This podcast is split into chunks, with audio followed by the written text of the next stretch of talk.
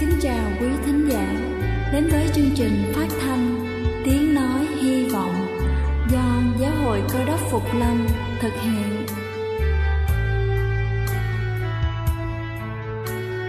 Kính thưa quý vị, Đức Chúa Giêsu trước khi Ngài về trời đã ban cho các môn đệ của Ngài một điều răn mới, đó là họ phải yêu thương nhau như chính tình yêu mà Ngài đã dành cho họ.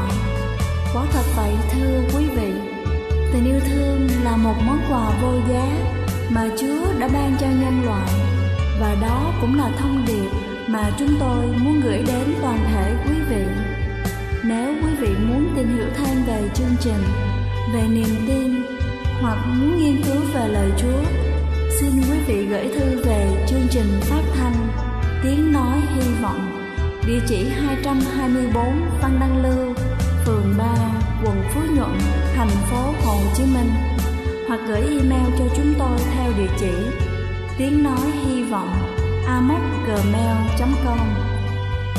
Ngoài ra, quý vị cũng có thể liên lạc với bất kỳ hội thánh Cơ đốc Phục Lâm tại địa phương gần nhất. Xin chân thành cảm ơn và kính mời quý vị lắng nghe chương trình hôm nay.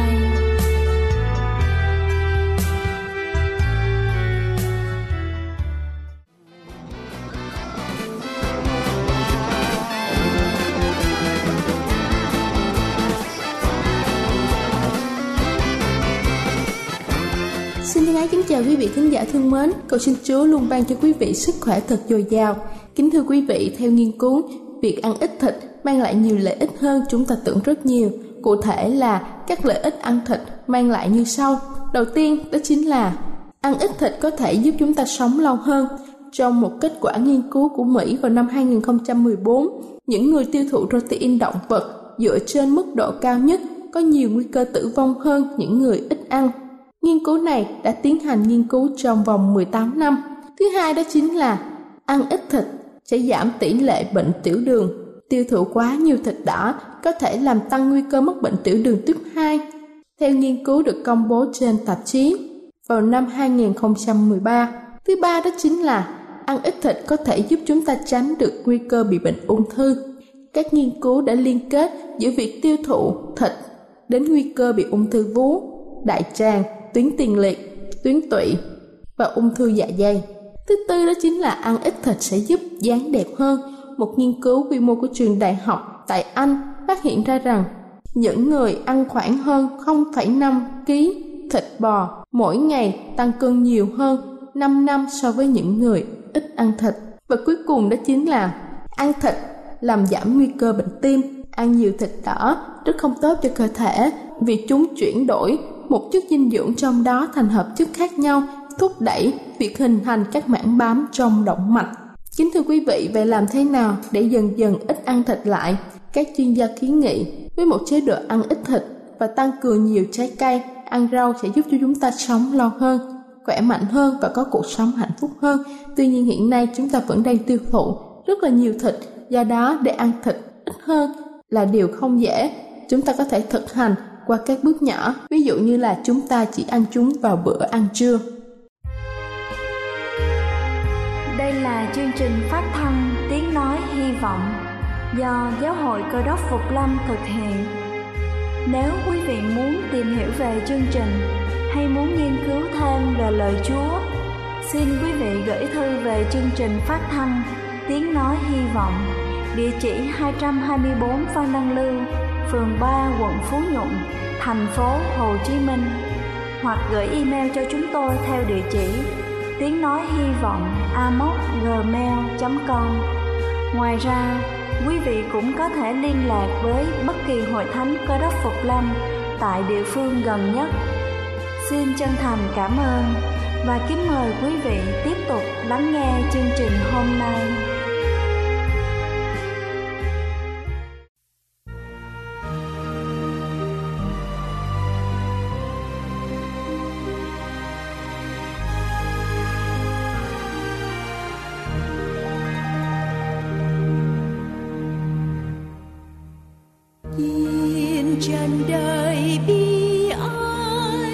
Đời lao khổ và xa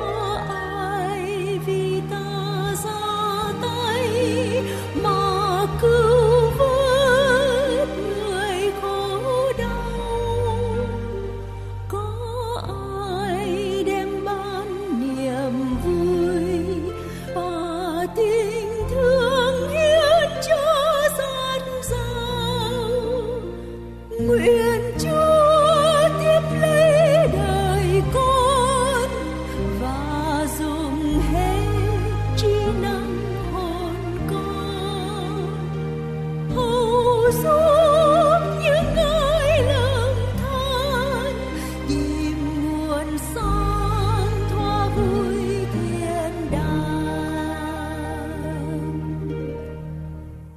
Đôi bàn tay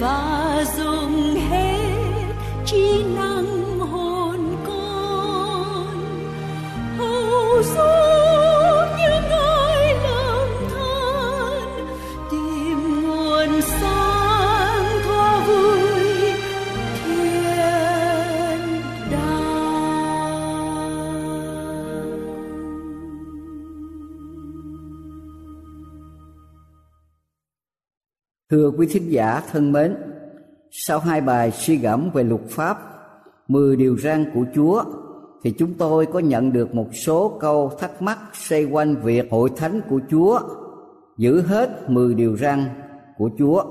Hôm nay chúng tôi xin được giải đáp và trưng dẫn một số câu Kinh Thánh dạy về việc nên giữ hay không nên giữ hết mười điều răn của Chúa.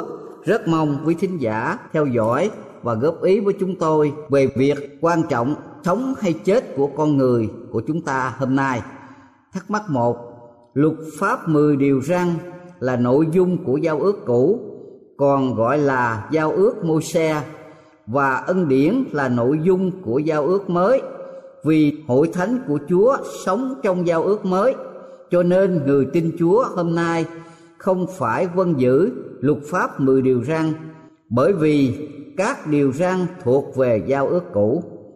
Xin giải thích, giao ước mới không hề hủy bỏ hoặc thay thế cho giao ước cũ, mà vẫn dựa trên nền tảng của giao ước cũ, nhưng thêm vào hay là bổ sung vào các điều kiện mới để giải quyết những điều mà con người không thể thực hiện được trong giao ước cũ. Giao ước cũ như là một em bé dù vất vả, cố hết sức mình nhưng không thể hoàn tất một công việc phải làm vì không có đủ năng lực. Còn giao ước mới như là một em bé đã trưởng thành, có năng lực để hoàn tất công việc đó trong sự thỏa lòng. Xin chú ý, nội dung của giao ước cũ lẫn giao ước mới đều bao gồm luật pháp mười điều răn và ân điển của Chúa. Giao ước cũ luật pháp được chép trên hai bảng đá, nhờ ân điển mà tội nhân có thể dâng con xin tế chuộc tội cho sự vi phạm luật pháp của mình. Giao ước mới, luật pháp được chép vào trí, vào lòng của con người.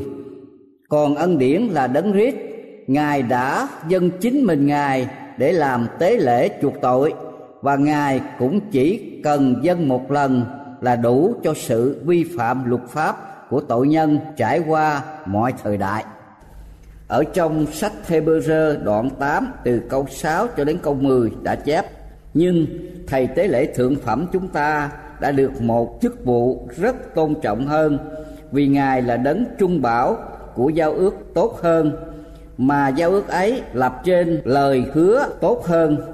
Vì nếu ước thứ nhất không thiếu gì thì chẳng có chỗ nào lập giao ước hai. Vả trong những lời này thật có ý trách, là lời Đức Chúa Trời phán cùng dân Giu-đa rằng: kia nhật kỳ đã đến, khi đó ta sẽ cùng nhà Israel và nhà Giu-đa lập một ước mới, không phải như ước ta đã lập với tổ tiên chúng nó trong ngày ta cầm tay họ dẫn ra khỏi xứ Ai-cập, vì họ không bền giữ lời ước ta nên ta không đói xem họ. Ấy là lời Chúa phán, này là lời ước mà ta sẽ lập với nhà Israel. Sau những ngày đó, ta sẽ để luật pháp của ta trong trí của họ và ghi tạc vào lòng. Ta sẽ làm Đức Chúa Trời họ và họ sẽ làm dân ta.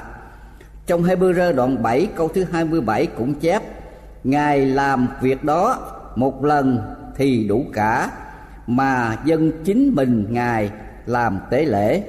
Và trong Khải Huyền đoạn một câu sáu cũng đã chép: Đấng yêu thương chúng ta, tức là cứu Chúa Giê-xu, đã lấy huyết mình rửa sạch tội lỗi chúng ta và làm cho chúng ta nên nước Ngài, nên thầy tế lễ của Đức Chúa Trời là Cha Ngài, đáng được vinh hiển và quyền năng đời đời vô cùng. Amen.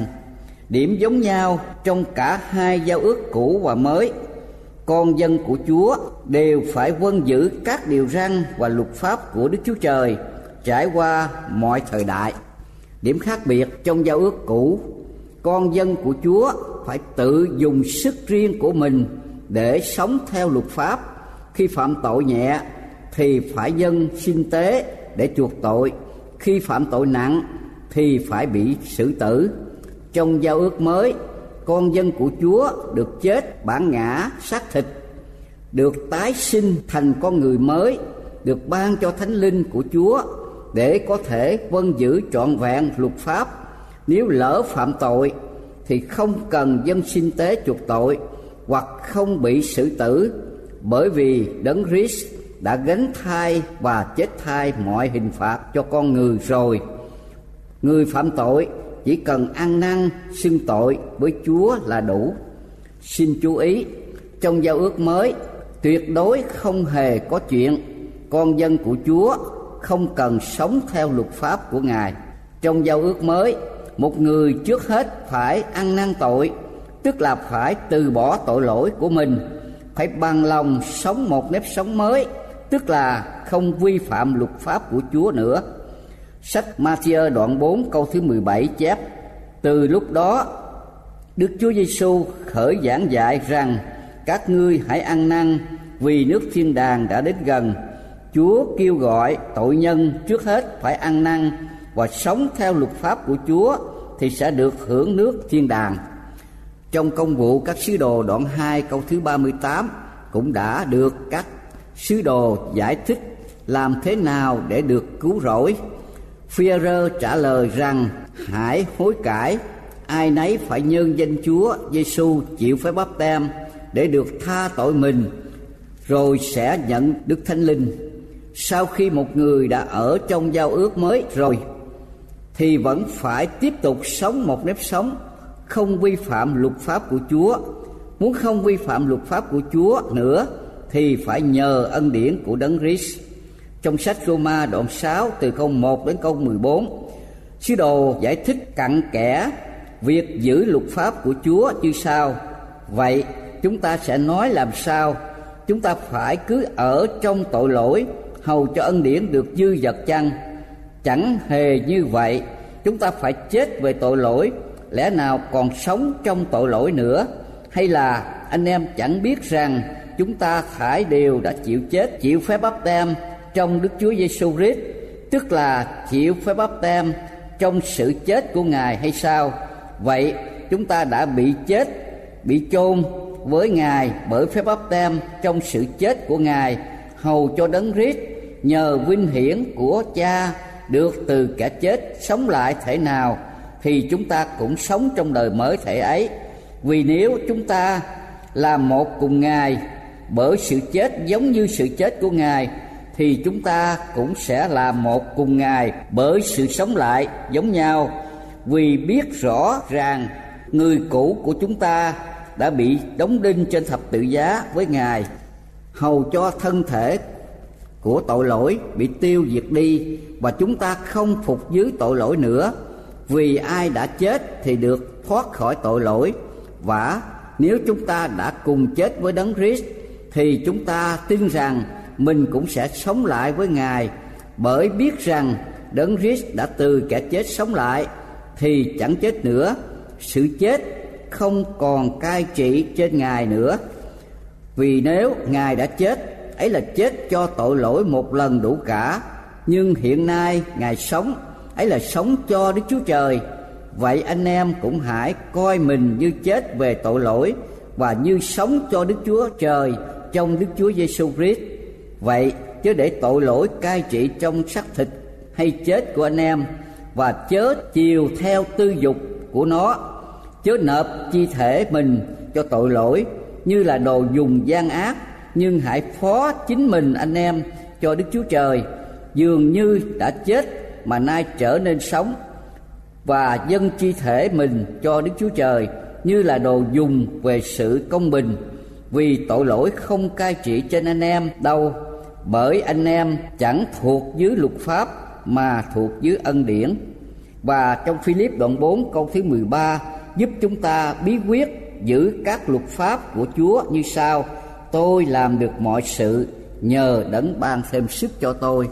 Lời của Chúa đã khẳng định con dân của Chúa sống trong giao ước mới vẫn phải vâng giữ các điều răn và luật pháp của Đức Chúa Trời, bởi Chúa ban thêm sức cho chúng ta. Trong sách một Cô-rinh-tô đoạn bảy câu thứ mười chín chép: chịu cắt bì chẳng hề gì, không chịu cắt bì cũng chẳng hề gì, quan trọng là giữ các điều răn của Đức Chúa Trời. Trong sách một Ti-mô-thê đoạn sáu câu mười bốn cũng chép: phải giữ các điều răn ở cho không vết tích và không chỗ trách được cho đến kỳ sự hiện ra, tức là tái lâm của Đức Chúa Giêsu Christ Chúa chúng ta. Thắc mắc thứ hai, giao ước cũ chỉ được Đức Chúa Trời lập với dân Israel, không phải lập với người ngoại hay là hội thánh. Mười điều răn thuộc về giao ước cũ cho nên không áp dụng cho người ngoại hoặc hội thánh. Xin giải thích, cả giao ước cũ lẫn giao ước mới đều được Đức Chúa Trời thiết lập với toàn thể nhân loại qua dân Israel. Về giao ước cũ, trong điều răn thứ tư đã được Chúa nhắc đến dân ngoại hoặc hội thánh như sau: nhưng ngày thứ bảy là ngày nghỉ của Giê-hô-va Đức Chúa Trời ngươi, trong ngày đó ngươi, con trai con gái, tôi trai tớ gái, súc vật của ngươi hoặc khách ngoại bang ở trong nhà ngươi đều chớ làm công việc chi hết. Trích ở trong Xuất Ê-díp-tô ký đoạn hai mươi câu mười. Khách ngoại bang hay là hội thánh được nói đến ở đây là những người ngoại đã cùng với dân Israel rời bỏ xứ Ê-díp-tô. Dầu Đức Chúa Trời không kêu gọi họ, nhưng Kinh Thánh chép lại có vô số người ngoại bang đi lên chung luôn với chiên, bò, súc vật rất nhiều. Trích ở trong Xuất Ê-díp-tô ký đoạn mười hai câu thứ ba mươi tám. Nói cách khác, một người không phải Israel vẫn được dự phần trong giao ước với Đức Chúa Trời nếu người đó chịu vâng giữ luật pháp của Ngài.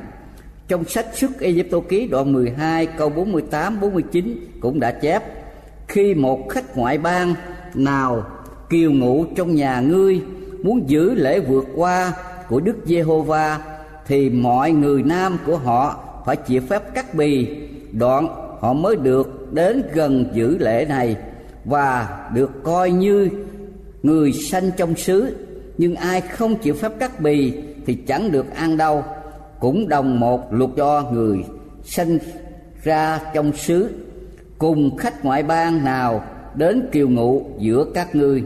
Xin chú ý, lời Chúa cũng khẳng định rằng luật pháp của Đức Chúa Trời áp dụng chung cho dân Israel lẫn dân ngoại hay là hội thánh hôm nay. Trong sách Lê Vi Ký đoạn hai mươi bốn câu mười sáu đến câu hai mươi hai chép: ai nói phạm đến danh Đức Giê-hô-va hẳn sẽ bị xử tử, cả hội chúng sẽ ném đá nó, mặc dầu nó là kẻ khách ngoại bang hay là sanh trong xứ. Hễ khi nào nói phạm đến danh Đức Giê-hô-va thì sẽ bị xử tử. Kẻ nào đánh chết một người nào, mặc dầu kẻ đó là ai, sẽ bị xử tử. Kẻ nào đánh chết một súc vật phải thương lại, nghĩa là mạng đền mạng. Khi một người nào làm thương tích cho kẻ lân cận mình thì người ta phải làm thương tích cho người đó lại như chính người đã làm. Mắt đền mắt, răng đền răng, người ta sẽ làm cho người ấy đồng một thương tích như chính người đã làm cho người khác.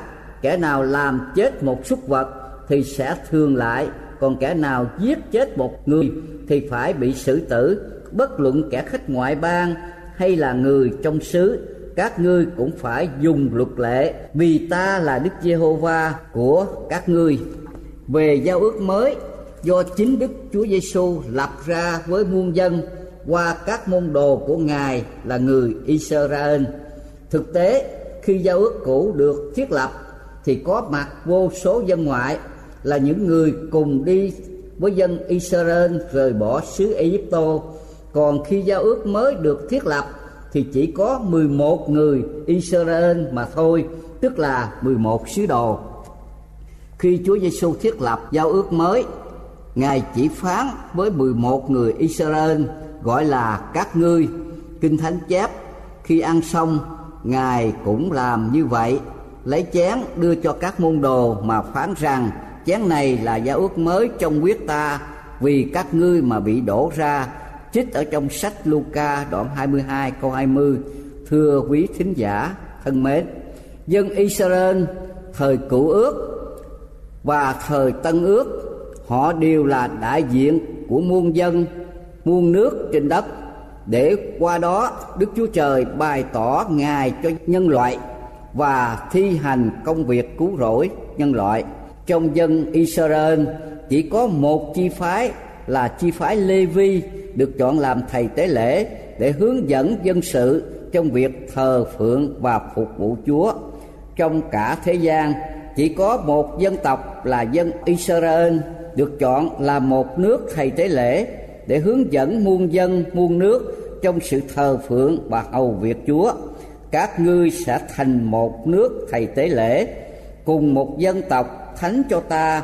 Bây giờ lời đó ngươi sẽ nói lại cùng dân Israel.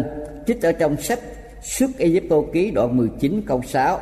Luật pháp của Đức Chúa Trời, tức là toàn bộ Thánh Kinh, được ban cho nhân loại qua dân Israel. Cứu Chúa Giê-xu được ban cho nhân loại qua dân Israel.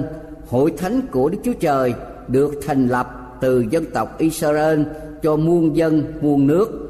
Vì thế, thưa quý thính giả, dân tộc Israel là nền tảng, là hình ảnh, là biểu tượng và là điển hình cho hội thánh của Chúa ngày nay. Xin chú ý, tất cả mọi giao ước, luật pháp, điều răn và lời hứa của Đức Chúa Trời với dân Israel đều được ban cho muôn dân muôn nước nếu họ chịu từ bỏ cuộc sống nô lệ cho tội lỗi để bước vào hội thánh của Đức Chúa Trời. Dân ngoại dù không nhận được hai bảng đá luật pháp chép ở trên bảng đá của Đức Chúa Trời, nhưng khi họ vi phạm luật pháp của Chúa thì họ vẫn bị kết tội, bị hình phạt và bị hư mất đời đời, vì luật pháp của Đức Chúa Trời đã được ghi trong lòng của họ. Thử hỏi, nếu nói mười điều răn của Chúa không áp dụng cho dân ngoại, thì tại sao Đức Chúa Trời kết tội dân ngoại khi nếp sống của họ nghịch lại với mười điều răn? Và có tội lỗi nào trong thế gian này mà không nghịch lại điều răn của Chúa? Trong sách một Văn đoạn ba câu bốn chép: còn ai phạm tội, tức là trái luật pháp, và sự tội lỗi, tức là sự trái luật pháp. Trong sách Ê-sai đoạn hai mươi bốn câu năm chép: đất bị dân cư làm ô uế vì họ đã phạm luật pháp, trái điều răn, dứt giao ước đời đời của Chúa. Trong sách Roma đoạn hai câu mười hai tới câu mười lăm chép: phàm những kẻ không luật pháp mà phạm tội cũng sẽ không luật pháp mà hư mất, còn những kẻ có luật pháp mà phạm tội thì sẽ bị luật pháp đoán xét. Vả, dân ngoại vốn không có luật pháp, khi họ tự nhiên làm những việc luật pháp dạy biểu, thì những người ấy dầu không có luật pháp cũng tự nên luật pháp cho mình. Họ tỏ ra rằng việc mà luật pháp dạy biểu đã ghi trong lòng của họ, chính lương tâm mình làm chứng cho luật pháp, còn ý tưởng mình khi thì cáo giác mình, khi thì binh vực mình. Riêng trong hội thánh của Chúa, nếu có một tín đồ nào tây vị người khác thì đã bị kể là phạm tội và bị luật pháp của Đức Chúa Trời lên án rồi, huống hồ chi là vi phạm mười điều răn của Chúa. Ở trong sách à, Gia Cơ đoạn hai câu chín chép: nhưng nếu anh em tây vị người ta thì phạm tội, luật pháp bèn định tội anh em như kẻ phạm pháp vậy. Kính chào quý vị. Đây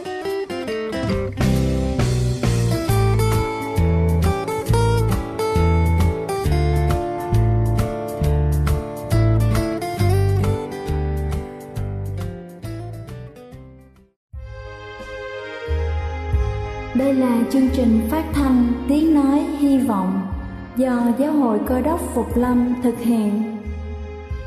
Nếu quý vị muốn tìm hiểu về chương trình hay muốn nghiên cứu thêm về lời Chúa, xin mời quý vị gửi thư về chương trình phát thanh Tiếng Nói Hy Vọng, địa chỉ hai trăm hai mươi bốn Phan Đăng Lưu, phường ba, quận Phú Nhuận, thành phố Hồ Chí Minh, hoặc gửi email cho chúng tôi theo địa chỉ tiếng nói hy vọng a m o s at gmail dot com. Ngoài ra, quý vị cũng có thể liên lạc với bất kỳ hội thánh Cơ đốc Phục Lâm tại địa phương gần nhất. Xin chân thành cảm ơn và hẹn gặp lại quý vị trong chương trình lần sau.